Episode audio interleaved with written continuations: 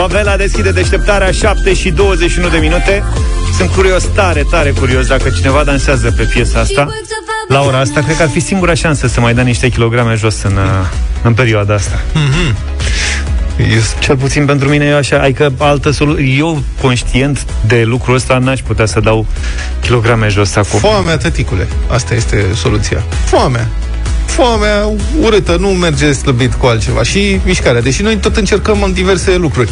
Dar nu suntem singurii care avem problema asta. Am văzut un studiu făcut, un studiu global făcut în 30 de țări. Deci, un studiu parțial global arată că oamenii s-au îngrașat în medie cu 6 kg în perioada pandemiei. Nu cred. 6 kg? Păi la mine pandemia a fost în medie de 3 ori mai grea.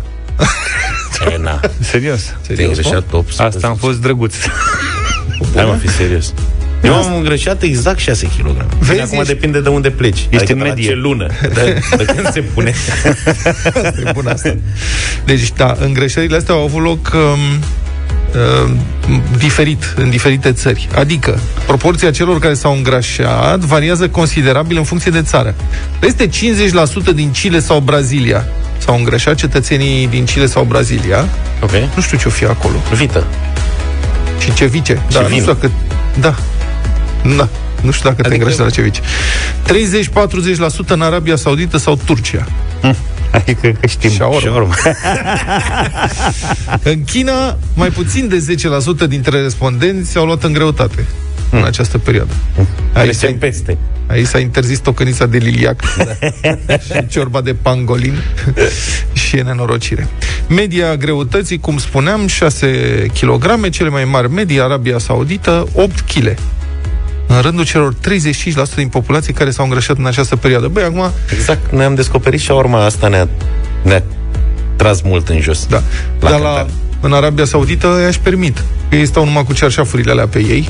Practic, da. nici nu-ți dai seama Corect. dacă se îngrașă sau nu. Noi avem probleme, că trebuie să mai punem cămașă, tricou, chestii. Băneasa e în Arabia mai... Saudită pentru noi, Luca? Eu nu mai purtat cămașă de câțiva ani. Dacă înțelegi ce să zic. Mexic, 8,5 kg, în rândul a 34% din populație. Tot și-a urmat, dar se cheamă altfel. Se cheamă quesadilla. Tu ai remarcat Tacos, că... Aia, cum zice... Da, aia toate de... sunt la fel. Deci, quesadilla, fajita. Fajita e o quesadilla întinsă. Da. De fapt. Burrito. Burrito. Eu de burrito ziceam. Burrito e tot o quesadilla sau o fajita, dar cu carne tocată. Sau, da, burrito e shawarma cu carne tocată Iată. și fasole. E o nenorocire. Da. Toate sunt. Tacos este jumătate burrito, de fapt. Știi? Da. Adică e deschis în partea de sus. Tot mâncarea asta mexicană pe bune. Ei au luat o lipie de, de porumb, și niște carne și ce mai punem pe acolo, avocado, ce se găsește prin și fasole. Și în câte feluri putem să împachetăm chestia asta. și la fiecare împachetare dăm un nume separat. Revenind, 45% dintre cetățenii planetei, mă rog, din acest sondaj făcut pe 30 de țări, spun că încearcă să slăbească. Hmm. Nu, Adevărat. Noi da. facem un program întreg de radio cu încercarea asta. Ce facem ca să slăbim? Vă luați eliptică. Da. Peste jumătate, adică 52% la nivel global, jumătate dintre respondenți ar prefera să facă mai multă mișcare mai degrabă decât să țină regim pentru a obține rezultate. Deci nu ne place deloc foamea. Deloc. Adică alegem între foame și febră musculară, alegem febra musculară, chiar dacă numai pe gură, adică nici nu ne ducem să facem cu adevărat mișcare. Mai Eu încă n-am... Da, nu N-am cred. încă rezultate, pe cântar mă da. refer. Da. Auzi? Pentru că mi-e și mai foame puțin. Dar da. n-ai nici, uh, nu te-am văzut nici cu febră musculară. Auzi cineva care și-a luat un aparat de ăsta acasă și teoretic face zilnic mișcare, ah. n-ar trebui să aibă niște dificultăți în primele zile? Nu o febră musculară, febră cum ai zis nu faci? Nu fac, foarte puțin. Febră nu faci, mă, că nu e o mișcare foarte Nu faci febră musculară. Solicitantă. Dar dacă vrei să faci febră musculară, faci de-alea, genoflexiuni. Luca nu, că el face 100-200 de genuflexiuni. Câte leveluri are eliptica ta? 20. Și tu de care faci? 1. nu cred, tot la 1 ești?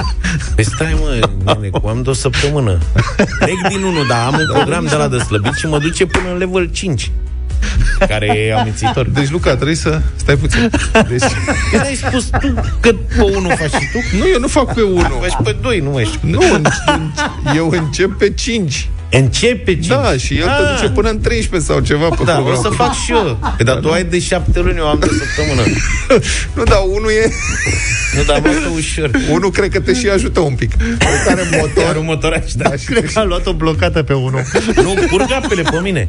Ai, serios? Nu, Da, adevăr serios. că... Dar trebuie să, trebuie să forțezi un pic, Luca. Hai, astăzi promitem că treci la 2. Hai, trage de tine Plecăm puțin. din Hai doi că azi. poți. Hai măcar la unul jumate. scriu. Trage de tine. Iar ne-am luat cu vorba despre mâncare, kilograme slăbit și s-a făcut de 7 și 33 de minute. Um, s-ar, s-ar putea schimba regulile de RCA. Mă gândeam în dimineața asta, văzând și șicanarea din trafic de pe DN1, cât de important e să ai o asigurare bună. Uh, Deci, la RCA s-ar putea schimba regulile. Cred că e un moment bun să vorbim despre asta. Um, Clauza de decontare directă ar putea deveni obligatorie achiziționarea unei poliții. Asta e, ce înseamnă clauza asta de decontare directă? E cum să explic eu simplu? Adică Fiecare își La repară RCA pe asigurarea lui. Da, adică acum dacă te lovește unul, îți recuperezi banii din asigurarea lui. Da. Te lovește unul, e vina lui, iei RCA-ul și după aceea te duci la RCA-ul lui, încerci să recuperezi banii de la ala, dar fie cum fiecare dintre noi, fiecare caută o asigurare obligatorie cât mai ieftină, că practic n-ai nicio responsabilitate, așa? Unii dintre asiguratori sunt rău platnici, este o competiție E un cerc vicios. Adică companiile care fac RCA încearcă să dea cât mai jos tarifele și unii nici nu mai pot plăti. Și ca atare, clauza de decontare directă înseamnă că dacă te lovește unul, dacă se aplică clauza asta, o să-ți recuperezi banii de la propriul tău asigurator RCA. Deci ești interesat in, uh, implicit să-ți faci o asigurare mai bună, nu mai proastă, și mai departe asiguratorul tău se ocupe el mai departe să-și recupereze banii de la cealaltă companie, nu mai umbli tu pe drumuri. Deci se așteaptă ordonanță de urgență în acest sens, vom vedea. Sigur, un efect va fi că probabil că se vor scumpi asigurările obligatorii. Această clauză este opțională în momentul de față, adică dacă uh-huh. vrei, o poți activa, uh-huh. numai că ideea e că dacă ar deveni obligatorie, i-ar forța practic pe toți uh-huh. cei care își fac RCA să se adreseze unor companii serioase și ar elimina astfel cumva de Da. pe piață companiile răuplatnice. Ce să spun, în momentul ăsta eu am casco pe mașină, casco e altceva decât E altă RCA. discuție, e un produs Dar de lux. mă uit și la cum, cum fac eu. Adică la RCA mă duc de obicei în a doua cea mai ieftină asigurare. Nu iau chiar pe cea mai ieftină, ieftină, a doua cea mai ieftină, că na, nu mă interesează. Dar la casco întotdeauna caut un asigurator bun. Adică dacă tot am făcut casco, și dacă tot dau niște bani, bă, măcar să știu că îmi recuperez banii fără probleme în caz de ceva. Da, uite, vezi exact cum e, nevoia te împinge Exact. de asta și ordonanța. Eu nu mai am casco de vreo 2 ani și atunci mi-am făcut uh, de fiecare dată... Bine, eu îmi făceam mercea înainte la compania la care îmi făceam și casco pentru că era pachet și automat era serioasă. Dar de când nu mai am casco, îmi fac întotdeauna cu această opțiune asigurarea. Cu Bun, eu regres nu ca cred să- că nu cred că există șofer să nu fie avut vreo bătaie de cap vreodată cu RCA-ul altuia. Primul, primul accident pe care l-am avut, tamponări n-am avut niciodată nimic serios și niciodată n-am... O singură dată a fost unul din vina mea, când l-am bușit pe unul în parcare pe viscol. Da, mă rog, doar i-am strâmbat aripa, a fost ok. Nu despre asta e vorba. Prima, prima tamponare pe care am avut-o era cu faimosul Ford Escort din anul Deci nu 1980. cred. Hai, domnule, uite, încă o poveste cu Ba da. prima mașină a lui Ba Vlad. da, Ia. și s-a întâmplat pe Ștefan cel Mare. A, a, a, mergeam în coloană frumos și în spatele meu un taximetrist. Și când a vrut să treacă pe banda cealaltă să mă depășească frumos pe stânga, în fața mea s-a întâmplat ceva și am pus frână. Și ce se întâmplă în situații din astea? A intrat Na- în spatele Da, tău. a intrat în spatele meu. Buf, m-a lovit, am tras pe dreapta, eu mă uitam la mașină, zic, aoleu, ce naiba fac? Ăsta, taximetristul, m-a văzut că era mai începător așa. Am mers împreună la poliție, am stat la coadă, trei ore m-a lucrat la cap, cred că mi-a și plâns un pic, de cum rămâne el fără slujba. Acum Era vina lui. Au m-a talentul lovit ăsta. în spate. Frate, după trei ore când am intrat la polițist, nu prea știam exact ce trebuie să fac. Na, prim, începător, primul, prima tamponare, primul accident și am vrut să iau asupra mea chestia. Care e problema? Zic, a, mă rămân eu fără carnet, ce o să fie? Cât de cât să ia ăsta, săracul, nu mai are slujbă, e vai de capul lui. s-a nu uitat spune polițistul. că e- Nu, polițistul nu l-a lăsat, adică ăla s-a prins imediat. Și ai avut de noroc toate. cu polițistul tu. Da, mă rog, și acum am milă de pierdut taximetrist. Sunt convins că a încercat să mă împacheteze. Dar nu știu ce-și imagina el că o să se întâmple când o să ajungem la agent și o să fac desenul acolo și el o să se uite. Evident că nu putea să se lase păcălit. De asta, primul accident nu se uită niciodată. Vreți să ne povestiți despre asta? Prima tamponare, primul accident.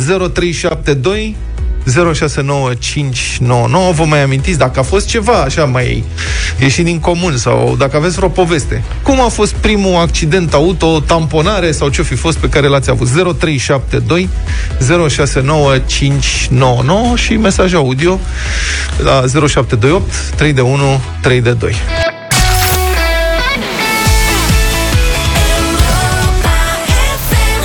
Lidia Buble cu Adrian Sână Noi simțim la fel. Un destin care ne leagă. Un destin care ne leagă. Mai ales la tamponări. Aoleu. Nici nu știți câte povești au venit în dimineața asta. Cu siguranță nu o să avem timp să le difuzăm pe toate. Sunt foarte multe mesaje și telefoane. Dar ați văzut cum se întâmplă? Ne tamponăm, ne lovim Ieșim din mașini furioși Și la sfârșit devenim prieteni Ne, ne prietenim. Aia nu tot timpul. Da. Nu tot timpul. Hai să începem cu un mesaj. Hai. Salut băieți în mine a intrat unul de două ori în trei minute. Avea cauciucuri de vară, iarna, și după ce m-a tamponat prima oară la 20 de metri, am oprit la semafor să mergem la birou de tamponări, m-a tamponat iar. Se pare absolut genial. Hai să... Hai să dăm prioritate în dimineața asta, doamnelor. Adina e cu noi. Bună dimineața! Bună, Bună. Adina! Bună dimineața! Să rămână, te ascultăm. Păi, întâmplarea mea destul de funny e în felul următor. Aveam 18 ani, proaspăt șoferiță, da. a la mașina părinților și am ieșit la o plimbare. Mm. Printre blocuri, aleile strâmte, o mașină venea pe contrasens, zic eu, destul de tare mm. și am strâmtat așa un viraj la dreapta și am acroșat mașina din colț. Mm. E bine, acum, cum să-i zic la tata că i-am lovit eu mașina? Și... I-am zis că mi-a lovit-o altcineva. Mm-hmm. Zic, tată, o coborât unul de pe bordură, o dacie roșie, că na, era zângheată roșu. și m-a lovit. Bine, tata la un moment dat zice, păi sunăm la poliție, să căutăm pe ăla care te-a lovit. Mm. Și atunci am spus, băi, am lovit-o eu. Da, da. S-a întâmplat ceva? Sunt cu mașina la spălătorie. Da. Mulțumim. Încă un mesaj? Bună ziua, Marian din Câmpina. Prima tamponare a fost cu poarta de la casă în momentul în care am vrut să bag mașina în curte. Interesant este că am dat atât de tare încât bara de la mașină mi-a căzut jos. O zi bună. Băi, săraca o mătușă de-a mea avea un olsit și când a intrat în curte, s-a închis poarta ha. și a luat poarta. Problema a fost că era, deci toată partea începând de la aripa din spate, de cu spatele, știi? De la aripa din dreapta spate până la aripa din dreapta față, știi? Toată era sfâșiată. Și am zis, bine, dar ce adică bun, s-a lovit. Dar de ce ai continuat să merge? Adică dacă ai văzut că, dacă ai simțit că se lovește... A ferit-o în continuare. Răzvan, bună dimineața! Neața. Bună dimineața! Bună!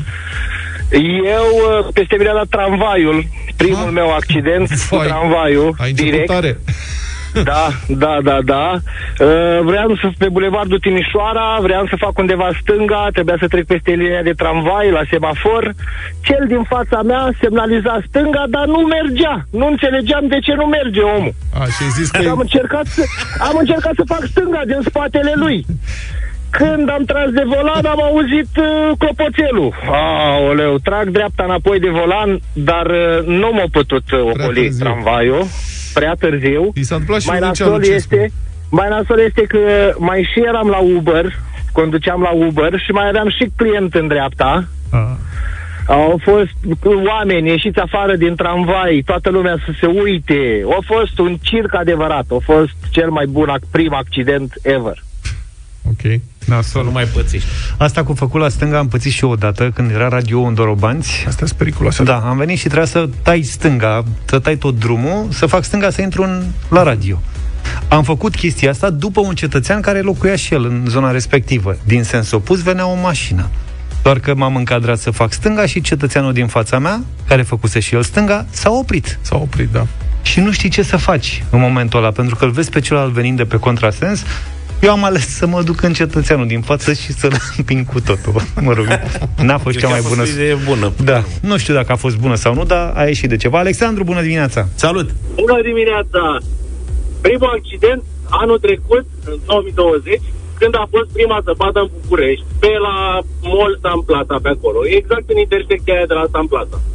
Așteptam mm-hmm. la semafor frumos, în față un, uh, un STB, mă opresc, că s-a făcut coloană, mă opresc în mijlocul intersecției, era verde, vine din spate un băiat, foc direct, fără nici măcar o urmă de frână. Ok, am enervat că făcusem, făceam naveta la Mioveni atunci în fiecare zi București Mioveni, venise și eu acasă ca tot omul și mă lovește băiatul, mă dau jos, bă, cu metre, ce ai făcut? Că nu te-am văzut și bă, lasă o acolo, nu e așa mică încât să nu vezi. Uh-huh. El stătea pe telefon, de fapt, n-a avea niciun stres.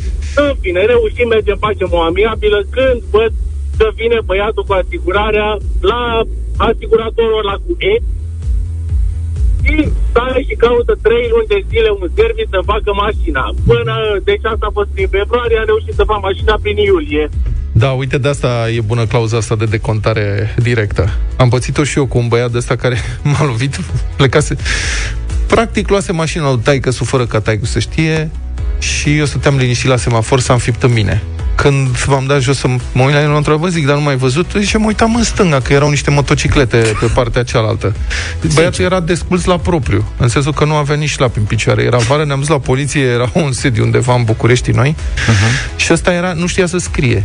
Polițistul era exasperat. Făcea, mă, zicea, cu e mașina? Alu tata făcea asta. Păi scrie acolo în formular. Și ăsta scria. Alu tata. În formular. Nu, mă, numele, scrie numele. Bună dimineața, băieți. Da. Am luat la ei mei o Dacia Supernova în 2002, nou nouță, am venit de la facultate, vinerea, m-am plimbat vineri noaptea și sâmbătă am făcut o praf pe partea stângă, am făcut raliu cu un prieten cu un Cielo și am frecat un camion pe partea stângă a mea și am făcut o varză. Trebuie să schimb ușa, ripi, absolut tot pe partea stângă. Prima aventură. Dar observați cum toată lumea se distrează acum și râde de, da, da, da, de da, faptul da. că au făcut mașinile praf. Scap, scap cu viață și asta e, dar te ustură toate costurile alea pe care trebuie să le acoperi. Costi, bună dimineața! Salut, Costi! Bună dimineața! Salut! Eh, accidentul meu e un pic mai, mai ciudat, altfel. Primul meu accident, primul, primul din viață, a fost acum vreo 3 ani. Noaptea pe la 12 mă deplasam pe un drum județean între două localități. Așa? Noaptea la 12. Depășesc un autoturism, în total în, în, în, în limitele legii. Deci, nu, dacă se respectă viteza, eu am respectat-o.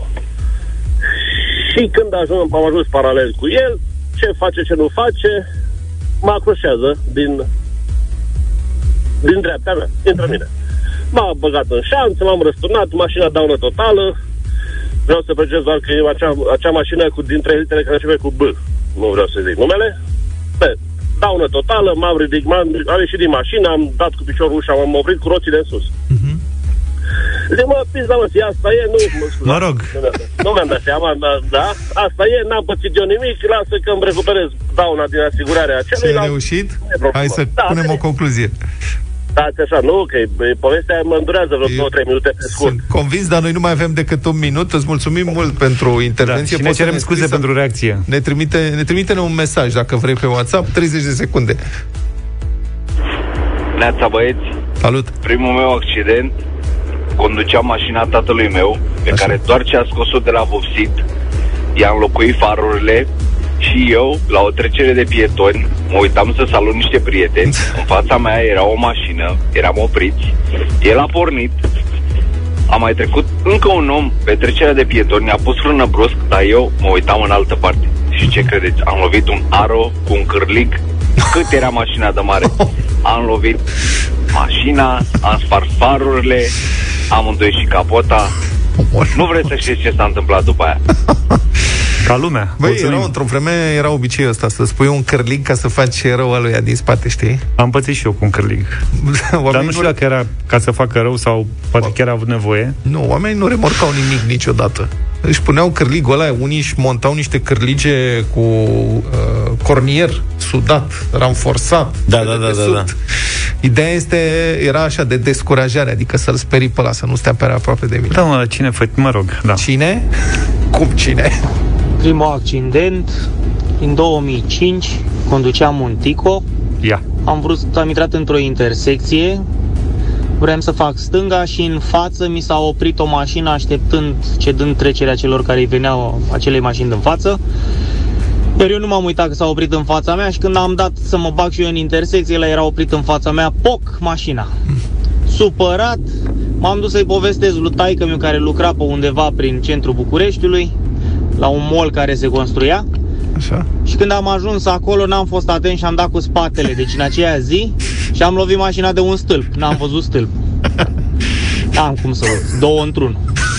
Bravo. Băi, v-am, v-am povestit de ticul ăla care s-a lovit și în față și în spate în același, în aceeași tamponare? Într-o iarnă zăpadă mare a venit... Uh, A ricoșat sau ce? Da. A făcut dreapta de pe DN1, mă rog, a făcut dreapta încolo spre un hotel, a derapat, s-a dus cu fața în gardurile de pe marginea drumului, a ricoșat, probabil că băiatul a încercat să întoarcă volanul, a prins o porțiune de asfalt mai uscat și s-a întors și a lovit și cu spatele. Și era o mașină de firmă, un Tico. Și mă gândesc cum a explicat băiatul ăla că a avut un accident în care în aceeași tamponare a lovit mașina și în față și în spate. Bine, la Tico era daună totală. Dacă s-a întâmplat ceva, cred că mai degrabă s-a atins. Că dacă se lovea, se strica tot. Mulțumim pentru mesaje, mulțumim pentru telefoane. Vin știrile în 4 minute. 8 și 8 minute, sunteți cu Europa FM în deșteptarea. Republica Fantastică România la Europa FM. Despre vanitate. Știți replica faimoasă din filmul Avocatul Diavolului? Din filmul Avocatul Diavolului. Vanitatea e păcatul meu favorit, zice diavolul la un moment dat, magistral.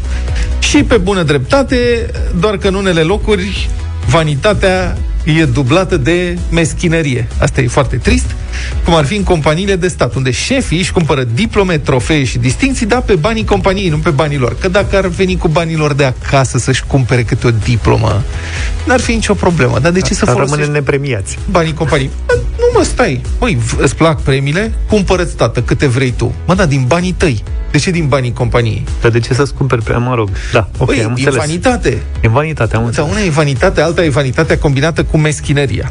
Iată, compania de aeroporturi București a plătit ceva mai mult de 27.000 de euro pentru diverse diplome pompoase ca managerul anului și șeful le-a luat mergând în Las Vegas. Foarte bun orașul ăsta. Nice. Dacă, dacă mi-aduc aminte, era și o televiziune care venea anual cu premii de la Las Vegas. de Da, și acolo. cumpăra, e adevărat.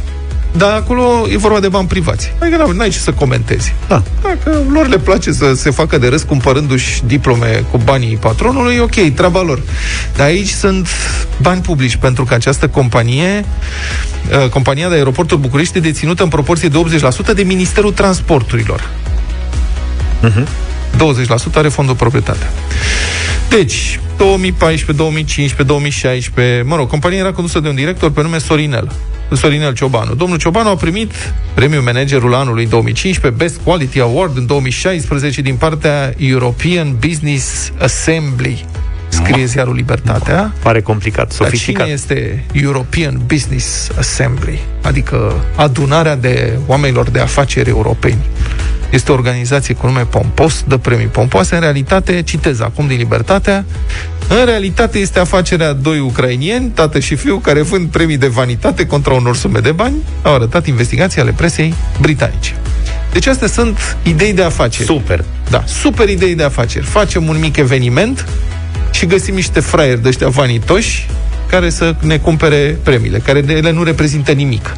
Știți cum funcționează? Ești, ți se trimit scrisori sau sunt companii cu asta, cu asta se ocupă. Uh-huh. Practic, dacă te cauți pe Google cum să iei un premiu, uite, atât te costă și ai diverse niveluri de cost. Bun. Pentru primul premiu, cel de managerul anului, tata și fiul ucrainieni au încasat de la compania de aeroporturi București 7500 de euro. Premiul ăsta s-a dat în Elveția. Pentru al doilea premiu, Best Quality Award, trebuie să aibă și nume. Familia de ucrainieni a încasat de la șefii de la CNAB 8800 de euro. Ăsta s-a dat în Germania. Total. Deci era de la an la an, se muta, era Da. da. firmă serioasă asta, da. își muta premiile.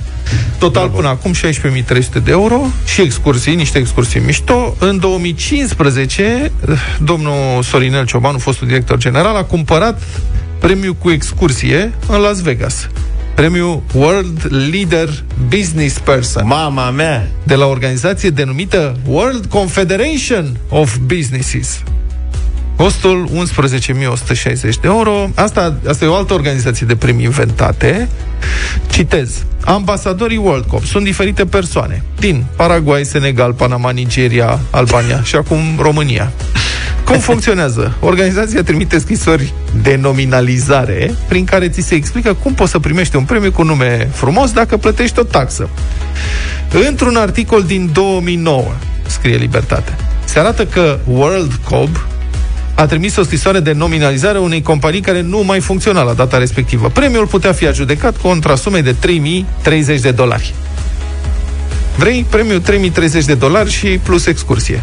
Îți faci o excursie frumoasă Poți și nici să n-ai firmă. pentru vanitatea ta ți se dă și o cupă și da. ești foarte fericit. Dar și... oare la fața locului acolo ăștia organizează și o gală sau Da, se îți organizează. lasă primul la o căsuță Numai- poștală? Nu, nu. E cu masă. E frumos, e ca în realitate. Cred că e opțional.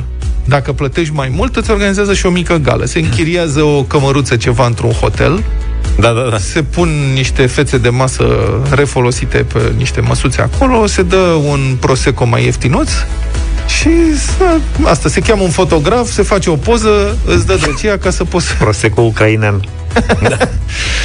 Bun, asta este, total pagubă domnul director Sorinel, 27.460 de euro, bani risipiți pe vanitate și meschinărie și ce să vezi în ciuda acestor premii cu nume impresionante pe domnul manager mondial Sorinel, l-au dat afară în vara lui 2016 pentru nerealizarea planului de investiții. El săracul investise în premii, Da, corect. Da. dar nu s-a considerat. În acest timp, toți cei care au trecut prin aeroportul de la București, prin Aricoandă sau oricine s-a îngrozit de ce mizerie poate să fie acolo. Acum nu știu cum mai e acum, de când sunt zboruri suspendate, dar în ultimii E ani la era fel de rău. o mizerie îngrozitoare acolo, adică o rușine, o țară europeană cu un jeg imposibil, insuportabil oriunde te fi dus. Organi- și dincolo de mizeria propriu-zisă și organizarea fluxurilor de călători dezastruoasă acolo. Și plecarea din aeroport, mă rog, dar managerul era lider mondial de la premiat de doi ucrainieni. Lider mondialul. Lider mondialul. Sorinel, Sorinel lider, lider mondialul. Bun, e, fostul manager a fost trimis în judecată, apropo, de către DNA în 2019 pentru abuz în serviciu. El e acuzat, judecătorii vor decide, dar el e acuzat că ar fi dispus angajarea unei persoane despre care știa că nu se va prezenta niciodată la locul de muncă. Deci, un manager deosebit. Mie mi se par totuși ăștia niște juniori în comparație cu distințiile care s-au dat în România de data asta în ultimii 30 de ani. Adică orice escroc care a făcut afaceri cu statul cu milioane și zeci de milioane de euro, nu chiar orice escroc, dar unii dintre ei au ținut la un moment dat să aibă și funcție în statul român. Da. Și au devenit miniștri și au luat tot soiul de funcții de genul ăsta, știi? Deși ei au fost declarați hoți, oficial. Asta e, deci domnul Sorinel, managerul mondial, el s-a premiat cu niște chestii mărunte. Las Da, mă, Vegas, erau niște nu știu table, ce, adică Elveția, nimic. chestii. Vorba ta, niște table, dar alții s-au premiat cu păduri, Exact, asta cu vreau să zic. întreprinderi, cu fabrici, Și li se și zicea domnul ministru. asfaltări, Înțelegi? contracte. Da. Era om în stat. Important mă să rog. știi ce premii să-ți alegi.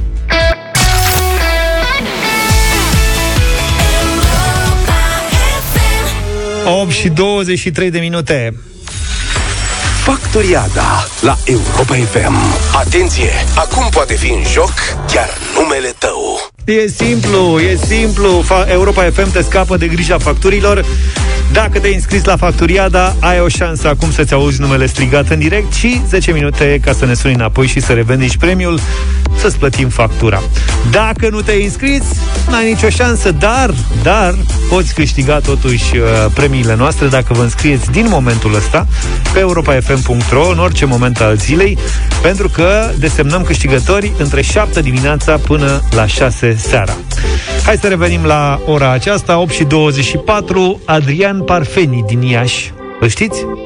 M- Am avut un coleg parfeni. Dar nu era din Iași. Cred că era de origine din Iași. Da? Da. Ia să vedem, poate fi el, poate nu fi. El Cert e că nu te-ai mai văzut cu el de ani de zile Probabil, deci poate participa face, la concursul nostru. Adrian Parfeni din Iași Are o factură la gaze de 537 de lei. Adrian, îți plătim factura. Dacă ne suni în următoarele 10 minute La 0372 069 599 Intrăm în direct și îți dăm și banii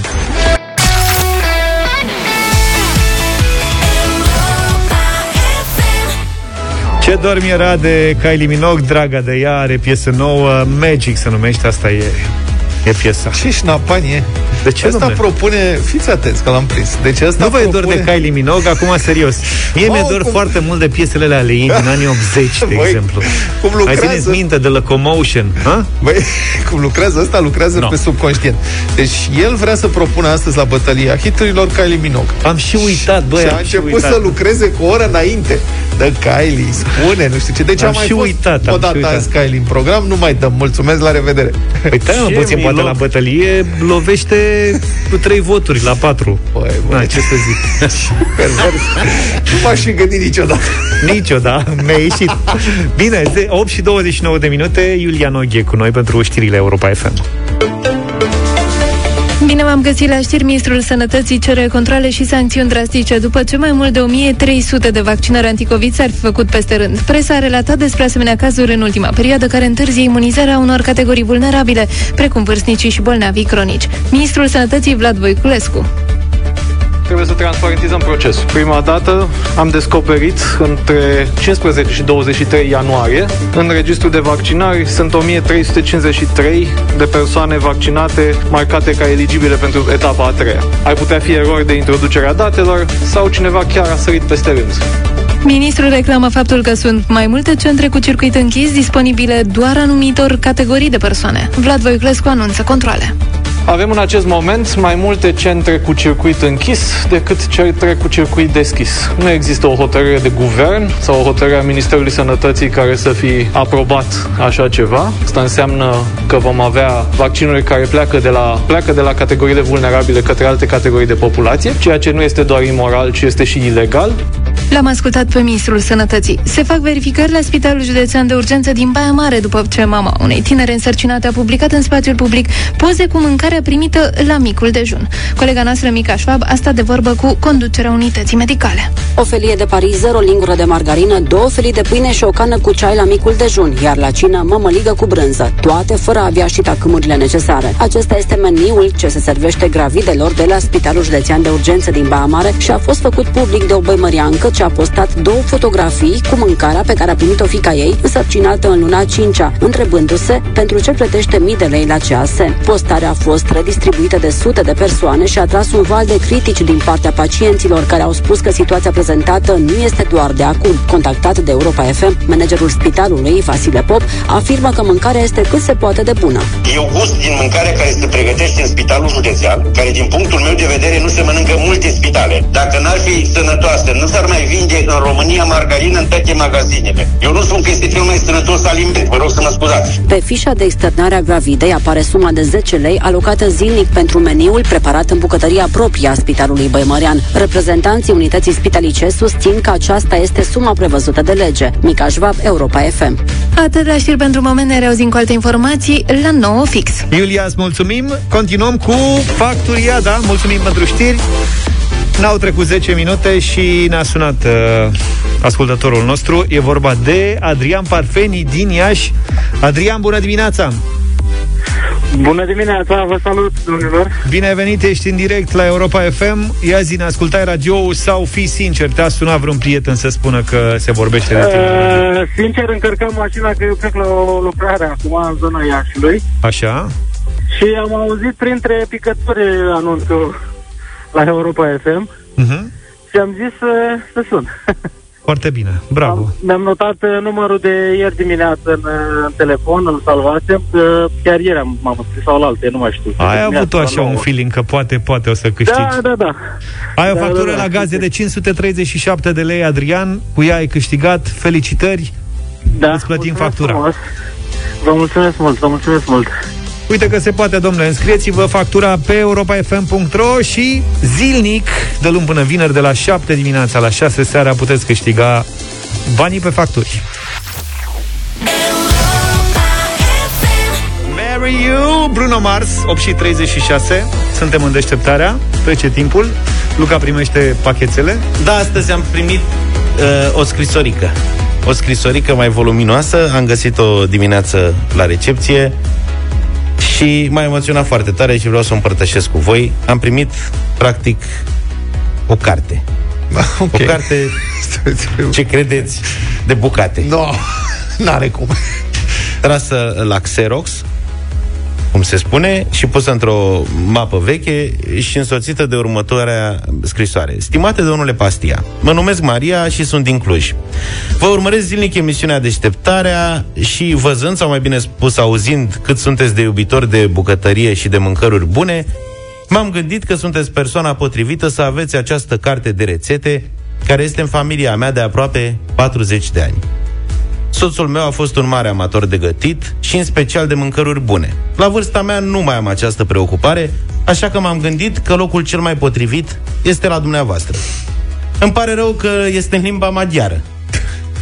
Însă, având în vedere că o aveți colegă pe Iulia Noghi, ea vă va ajuta, sunt convins, sunt convins în acest uh, demers. Și sunt sigură că dacă veți găti măcar o dată ciolent, nu veți mai renunța la plăcerea de a-l face și de a-l mânca. Îmi cer scuze dacă vă supăr acest gest al meu și vă doresc numai bine, sănătate și succes în ceea ce faceți. Cu drag, Maria. Să rămână, doamnă, vă mulțumim foarte frumos. Mulțumesc din suflet, mai emoționat gestul dumneavoastră, așa că mâine, orice ar fi la culinaria, o să prezentăm rețeta indicată, cea de ciolent. Julia, ai apucat să vezi care e treaba în linii mari? Ciolent. Ciolent. Ciolent. Uh, Cum? Da. Șolet? Șolet? Șolet. Sau ciolent? Ciol- Ciolent. Așa, da, m-am uitat. Uh, Este cu fasole, nu spunem tot, nu? Spunem așa că este cu fasole boabe, cu pulpă de gâscă sau piept de vită grasă. Și e descris acolo rețeta cum trebuie să gătești. Uh, Este o rețetă, scrie acolo în paranteză, pentru sâmbătă pentru că este o carte de bucate uh, cu rețete ungurești uh, specifice comunității evreiești, Aha. foarte interesante uh, și explică pas cu pas cum să faci această rețetă. Și apropo că spuneai în uh, scrisoare că are această carte, această doamnă în familie de 40 de ani, și eu am acasă o carte de la bunica mea, de la Dora Momo, uh, tot în limba maghiară și se păstrează ca o Biblie în bucătărie. M-am dus la mama când m-am mutat, zic, dăm te rog cartea. Deci, nu, practic, Luca, da. ai primit un, uh, un super Biblia cadou. de bucătărie. Și, Prietenul Crivăț trimite mesaj. Ai mâncat vreodată ciolent? Mă întreabă. Nu, zic eu. Bun? Răspunde. E o mâncare venită de la îngeri, prietenul Vlad. Am Ce încurcat să zic? Luca, E nasol. ai, Luca, Luca, ai ai- o oală mai mare? Avem, bineînțeles. Și dacă nu aveam, cumpăram. Așa, ok. Adică vrei să vă aduc și vouă. înaltă. Așa scrie în rețetă. Oală înaltă? Da. Am, domne, nu există. nu s-a inventat oala pe care să nu o am sau să nu o pot avea. Păi poate nu faci sâmbătă, poate faci rețeta duminică și ne aduci și nouă luni ceva. Adică nu ala aia înaltă. Sunteți obraznici. Dacă e tip tocană sau ceva care se fierbe mai mult timp, e ok dacă stă 24 de ore, că e chiar mai bună. Da, și nu e ok să vină să vedem dacă i-a ieșit? Ba da, Hai că mai mai ales, nu atât pentru noi, cât Julie luni dimineață, că ea da. cunoaște Julie fenomenul. este vegană. da? Așa că nu mai forțați. Păi ea alege doar babele de fasole. Da, mă, Da, și, da, da. și ne recomandă nouă ce bucată de carne să încercăm. Până una alta, mâine la culinaria, Bine că mi-ai zis să-ți aduc și un recipient, ca să nu te o, deranjezi o prea tare. canțerolă. Da. și cred că luni vine și crivăț, uite, dacă tot... Uite, să știi că pot să duc și eu acasă, adică, na, dacă mai ai... Mai rămâne. Deci Luca, chiar îți trebuie o oală Doamne, mare. m-ați băgat la belele. Deci expresia marmidă, ce spune?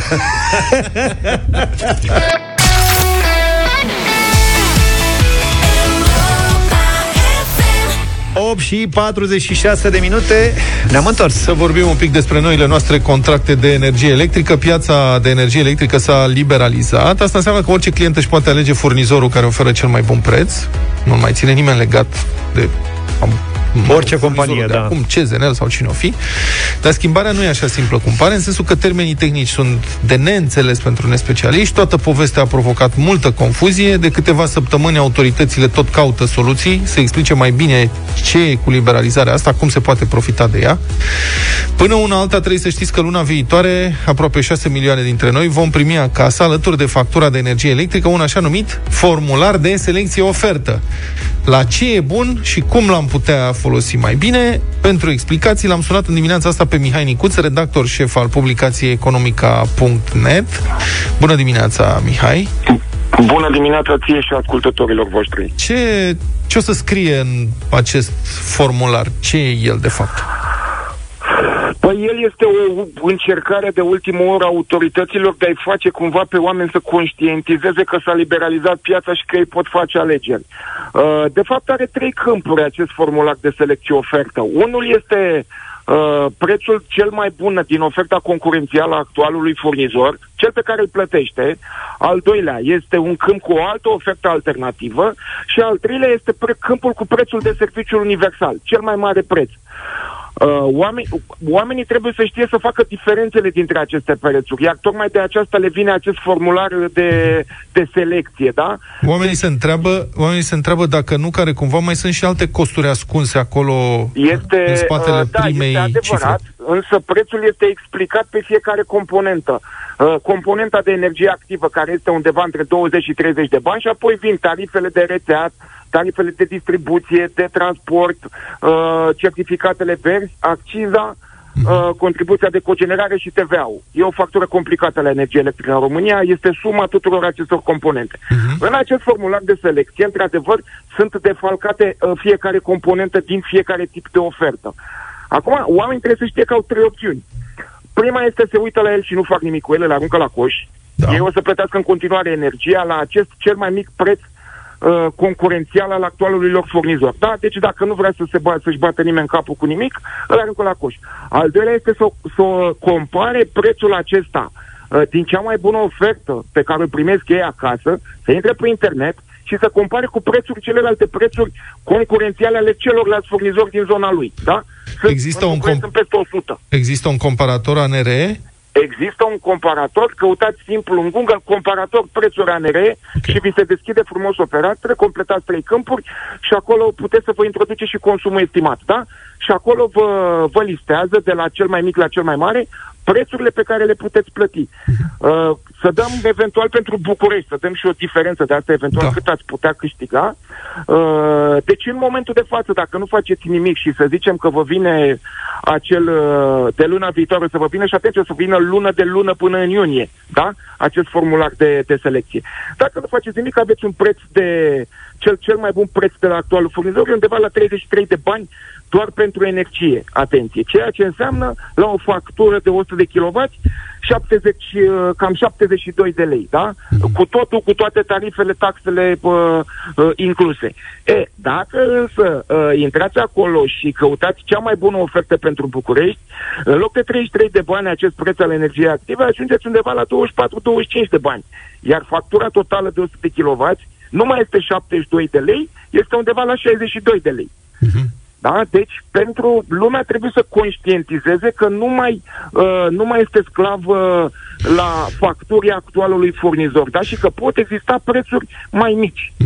Mihai, o ultimă întrebare. Um, da- Cei care au factură electronică primesc formularul ăsta în formulă electronică sau cum? În general, cei care au, fa- care au activat opțiunea de factură electronică au ieșit din piața reglementată și ei au o ofertă concurențială deja. Uh, ei nu primesc acest, uh, acest formular de selecție de oferte pentru că nu li se adresează. Ei sunt deja în piața concurențială și marele avantaj al acestei treceri este că oricând la fiecare 21 de zile puteți schimba furnizorul sau puteți cere actualului furnizor o ofertă mai bună dacă o vedeți pe site-ul lui sau dacă auziți de ea. Da? Mulțumesc foarte mult, Mihai Nicuț, uh, redactor șef al publicației Economica.net, cu explicații despre liberalizarea pieței de energie electrică.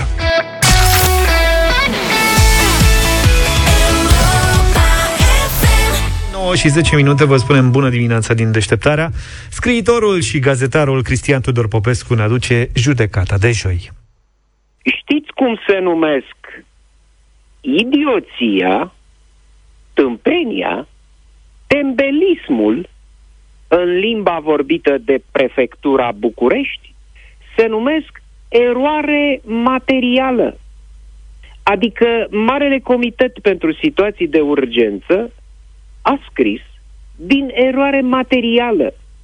În ucazul de relaxare ce a emis vineri, 21 în loc de 23.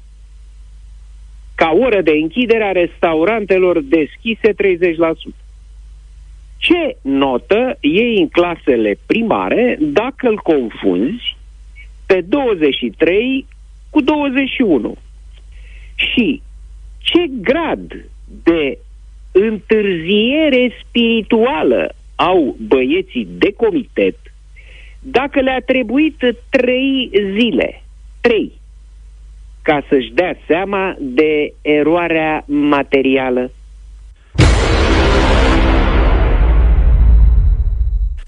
Ministrul Sănătății, domnul Vlad Voiculescu, și-a dat cu levierul în genunchi, încercând să-l faulteze pe conducătorul campaniei de vaccinare, medicul militar Valeriu Gheorghiță. Apoi a aruncat, în cel mai pur stil trump șoșoacă, declarația. Nu cred în cifrele autorităților cu privire la pandemie, fără să prezinte ca ministru vreo dovadă sau alte cifre. Drept care s-a gândit să se protejeze, punându-și un făcător de imagine la minister.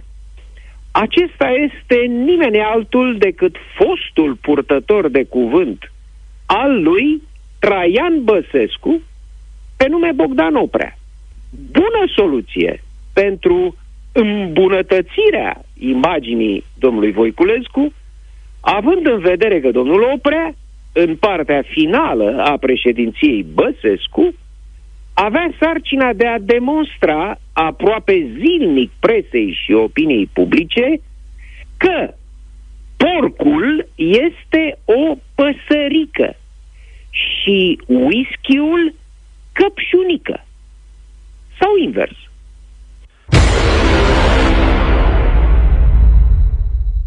Deoarece procurorii DNA cer 12 ani de pușcărie special pentru ea, Elena Udrea declară și dacă o omoram pe Chiove și tot aveam șanse ca DNA să ceară o pedeapsă mai mică. Eroare. Dacă ar fi omorât-o pe Laura Codruța și iar România ar fi rămas moșia lui PSD Dragnea, DNA nu mai exista. Și Udrea ar fi avut statuie în fața Casei Poporului. Poate cea mai importantă știre a săptămânii, dar care trece neobservată, e despre o diferență de 1%. Pentru prima dată în Uniunea Europeană, în 2020, energia produsă din combustibili fosili, 37%, a fost depășită de energia produsă din surse regenerabile, 38% care trebuie citită împreună cu o alta. În 2020, încetinirea industrială din pricina pandemiei nu a redus emisiile record de gaze cu efect de seră care cresc temperatura și provoacă fenomene meteo extreme, topirea ghețarilor, ridicarea nivelului oceanelor și acidifierea lor, inundații, secetă și incendii masive de păduri. După o perioadă de antivaccinism aurifer pe scară largă, iată că vaccinul a început să fie la modă. Din două cauze. Unu, s-a văzut că nu s-a înverzit niciunul dintre sutele de mii vaccinați. Și doi, vin mai puține vaccinuri decât e cererea. O lege sfântă în România spune că tot ce nu se găsește, musai îți trebuiește. Antivaxii, puși în dificultate, au cotit-o pe ivermectină. O fi vaccinul gratis, dar asta e ieftină. Merge și la om și ția COVID-ul cu mâna. Și lumea s-a năpustit să hăpăie invermentină. În ciuda tuturor avertizărilor medicilor, veterinari și umani, în legătură cu acest medicament miracol, am și o întrebare de nespecialist. Ținând seama de faptul că zisa pastilă se dă câinilor bolnavi de râie, pot să-i numesc sine ira et studio pe cei care o iau, adică pe ivermectiniști, potăi, jigodii sau javre.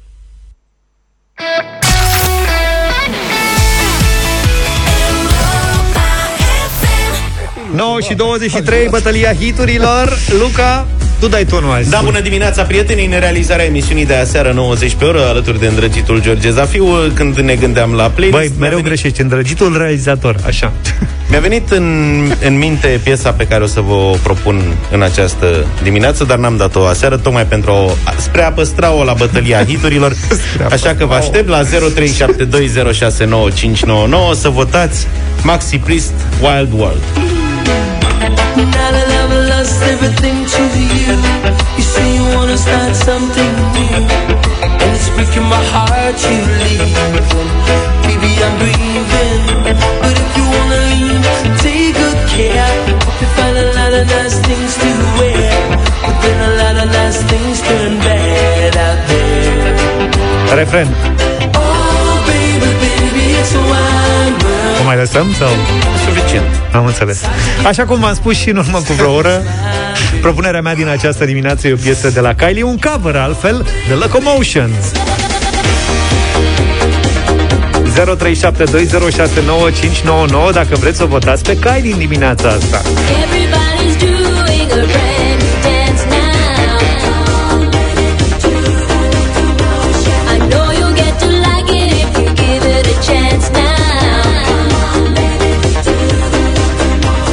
din repertoriul discotecii Neptun, din stațiunea Neptun, din aceiași ani, piesa de luat fetele în brațe și de pupat iubita, Shade Smooth Operator. No need to ask, he's a smooth operator.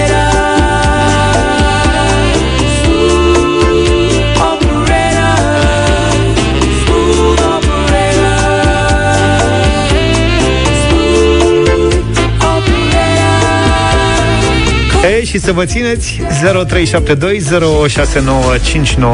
Ne-a sunat deja Gabriel Bună dimineața Salut Bună dimineața, recunosc că prima dată am vrut să votez cu Wild Work, dar m-am uh, răzgândit și merg pe Șade. Mulțumesc foarte mult, Nu e bine să ne răzgândim în viață.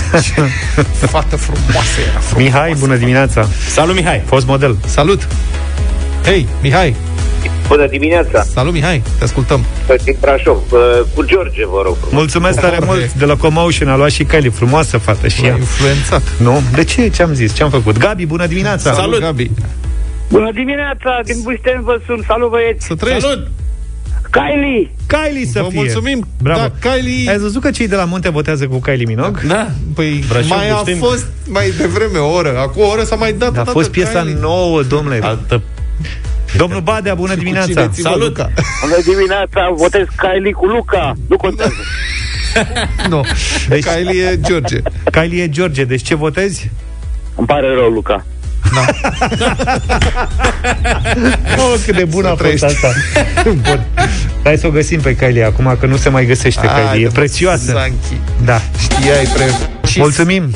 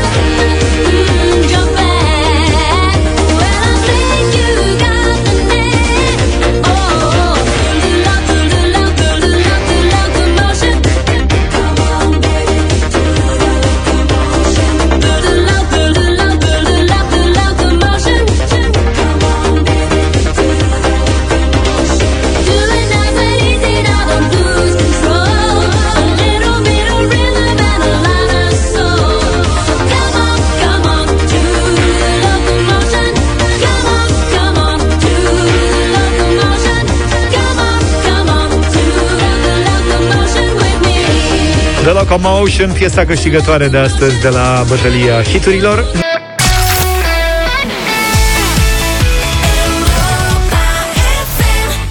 Una din cele mai frumoase piese de la Shakira Fără să fie din zona latino Așa cum ne-a obișnuit. Don't Bother am ascultat. 9 și 35 de minute Ieri n-am jucat puțin Inspirați fiind de internet uh, Cu niște piese și cover-urile lor V-am rugat dacă aveți vreo idee De vreun cover care v-a plăcut foarte, foarte mult să ne dați uh, și nouă mesaje și au venit într-adevăr foarte multe mesaje. Vă mulțumim, inspirați de voi. Refacem rubrica asta azi, nu? O pot? Da. Cred că putem să o facem zilnic. Cu propu- Fo, foarte tare, cu propunerile voastre, prieteni. Da. Uh, prima piesă la care ne-am oprit e Halo de la Beyoncé.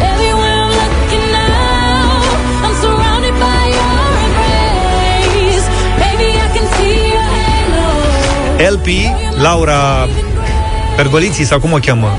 Da. Pergoliții, Laura Pergoliții. Da.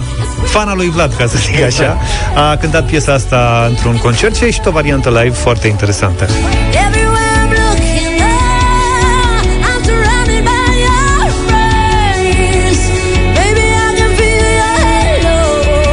A, ce vă place mai mult? Beyoncé, trebuie să o vezi pe Laura Pergolisi și îți place Beyoncé for life. Păi stai mă, Ești așa serios, Luca? Nu, dar interpretarea e pe acolo. Ok. Adică mi-e greu să... N-a prins-o. Asta, Luca rămâne bătrânelul ăla Bine pensionare. N-ai înțeles, Vlad? Ba, a fost da, am foarte înțeles vizual foarte bine Nu, și nu am mai încercat explica, lasă. tocmai să nu ducem discuția în partea asta pentru că Laura Meschină. Da. are o voce excepțională. Excepțională. Uite, Luca, pentru tine atunci avem un original de la Elvis Presley.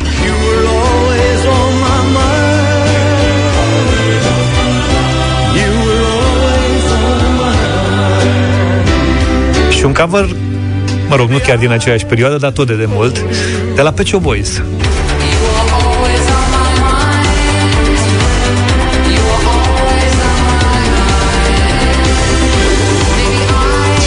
E fără dubii.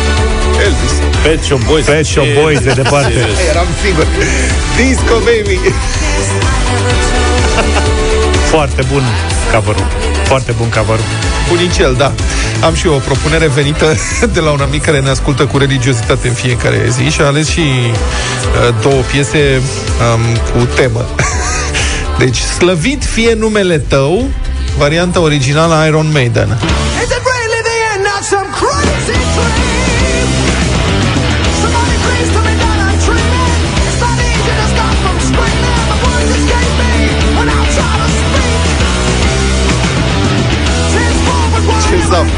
Și cineva a vrut să facă un cover după asta, Da, nu? cineva a făcut un cover, i s-a părut prea moale piesa și abordarea Iron Maiden și atunci Cradle of Filth, care sunt mai mai intensi, așa, sunt punk, death, extreme metal, au făcut uh, și ei Hello Be Thy Name.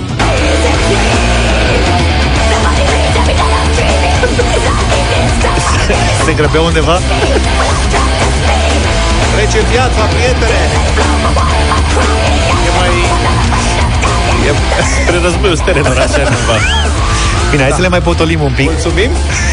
O propunere foarte... E super celebră, altfel, dar venită tot din partea ascultătorilor. Bob Dylan, Knocking on Heaven's Door.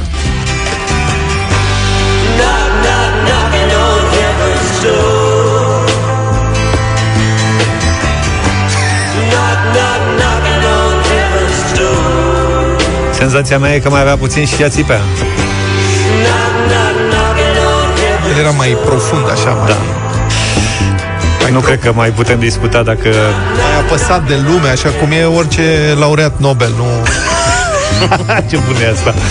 Da, cover de la Guns N' Roses nu cred că mai e ceva de discutat aici.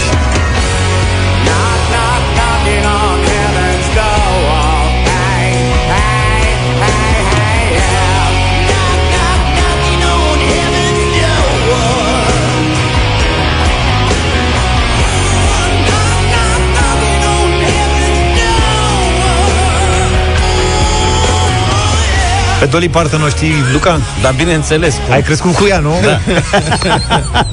Jolene, Jolene. Doamne, ce frumoasă e piesa asta. Bombă. Superbă. Please don't take him just because you can. avem și un cover din grădină cu nepoata. Nu știi? Miley Cyrus. Nu știi? Nu. Ah, ba da.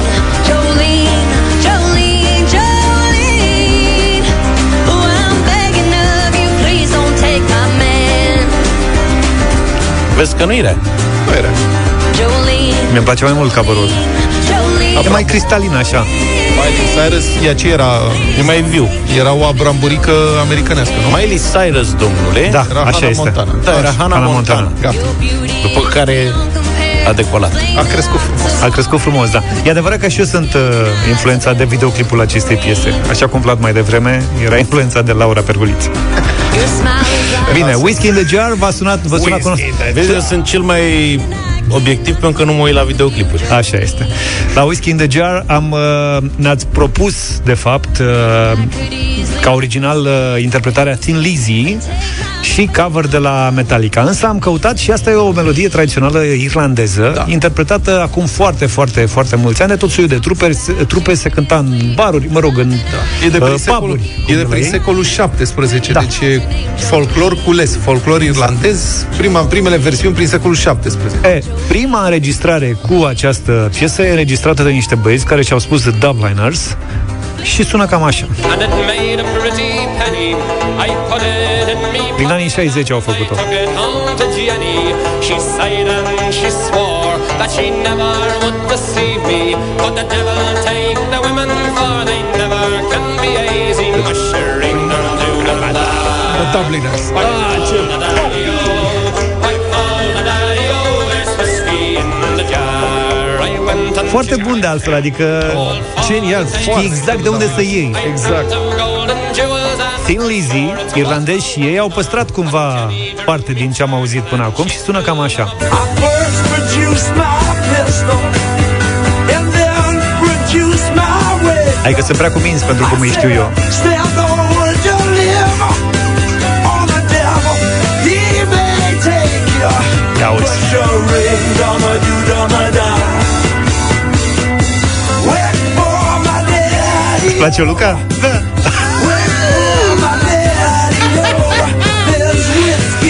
Ce the înseamnă o jar. muzică irlandeză? Le pui băieților muzică irlandeză, ia uite ce s-au veselit imediat!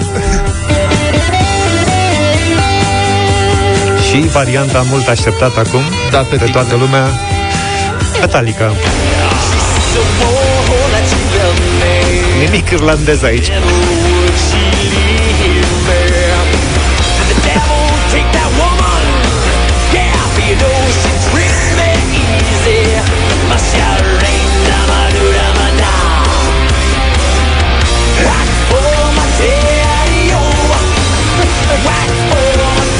Foarte bun. oh, there. Whiskey in O mai lăsăm sau... Eu aș, da, aș face o fiecare dimineață cel puțin o melodie metalică. Lăsăm atât sau... Rămâne așa? Rămâne așa?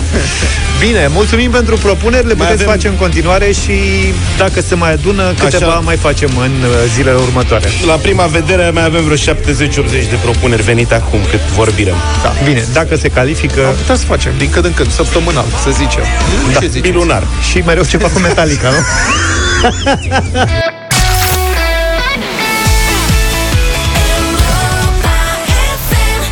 9 și 51 de minute, Madlena zilei în deșteptarea. Azi e ziua lui Gianluigi Buffon, unul dintre cei mai mari portari de fotbal din toate timpurile. Împlinește 43 de ani și încă joacă la nivel înalt. A apărut chiar aseară în poarta lui Juve într-un meci din Cupa Italiei 4-0 cu Spezia. Dar ei au, portarii italieni sunt foarte longevivi și Dino Zoff a jucat, a apărat Tot peste 40, Da, 44. mulți Da. Și englezi, Peter Shilton, mai multe nații. În general, Seaman. portarii, Simon, portarii în general au o carieră mai lungă decât jucătorii de câmp, fiindcă sunt mai puțin... Și tată? Și Tătărușanu, da, încă e în uh, activitate, nu știu A dacă ați jucat la AC observat. Milan, a fost chiar omul meciului acum două zile în, Era sigur că într-un foarte meci de longeviv. cupă, de asemenea, internaționale AC Milan. Silviu Lung ce mai face? Silviu Lunga apără mult, portarii apără mai mult. Mhm. Cum spuneam, sunt mai puțin uh, predispuși accidentărilor, că nu prea au atât de des contact cu adversarii. Deci vezi asta în carieră, ca să ai o carieră lungă și de succes, e bine să te odihnești. Stai cu minte, Exact. nu te agiți prea tare, nu? Alergatul câteodată dăunează. Cum spuneam, a apărat aseară, dar uh, Buffon a apărat și în Liga Campionilor, deci nu doar în meciuri de-astea de Cupa Italiei. A închis poarta pe cam 9 în decembrie, în victoria 3-0 cu Barcelona. Atenție, adică să nu e gol de la Barcelona, așa cum e Barcelona în ziua de azi, la 42 de ani, iată 43 astăzi, e o performanță. Gigi Buffon deține numeroase recorduri, printre care și pe cel al celei mai lungi perioade fără gol primit în Serie A, mai mult de 12 meciuri, mai exact 974 de minute și asta la bătrânețe, în urmă cu doar 5 sezoane. Joacă la cel mai înalt nivel de 26 de ani, de când a debutat la AC Parma, a primit 10 de premii, iar la gala FIFA din 2017 s-a străduit să vorbească în engleză. Și seamănă cumva cu Brad Pitt în Inglourious Basterds. Da, pe partea cealaltă, pe dos. Da. Now is the uh, difficult moment because uh, I think uh, that uh, I have to, to speak in English, but uh, E foarte simpatic. but uh, We have a translator if you need it. ah, okay, no, no, no, no, no problem. No, no, no. I. I, will- I won't try uh, to speak. Yeah, yeah.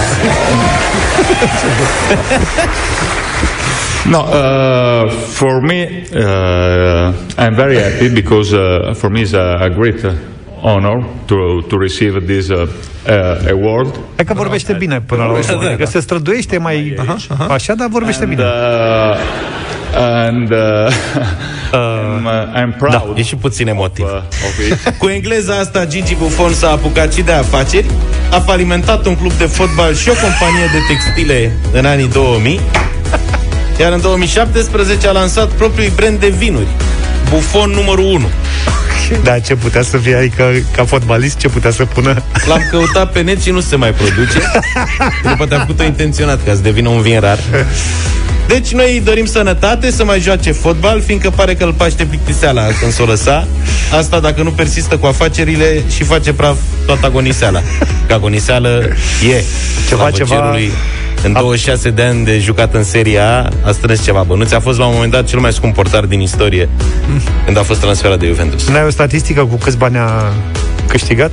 Nu, mă, mică, nu m-am gândit la treaba Asta, asta. trebuie dar să te găsim- gândești la Păi cu bani. zeci de milioane, ce mai contează? Știi cum e de la... De la 10, să zicem, acum în vremurile noastre de milioane în sus, nu mai contează că 20, 30, 50. Așa este. Bine, hai să ne oprim aici, ne auzim mâine dimineață, puțin înainte de șapte. Să aveți o zi frumoasă cu Europa FM. Numai bine! Toate bune! Pa, pa! Deșteptarea cu Vlad, George și Luca. De luni până vineri, de la 7 dimineața, la Europa FM.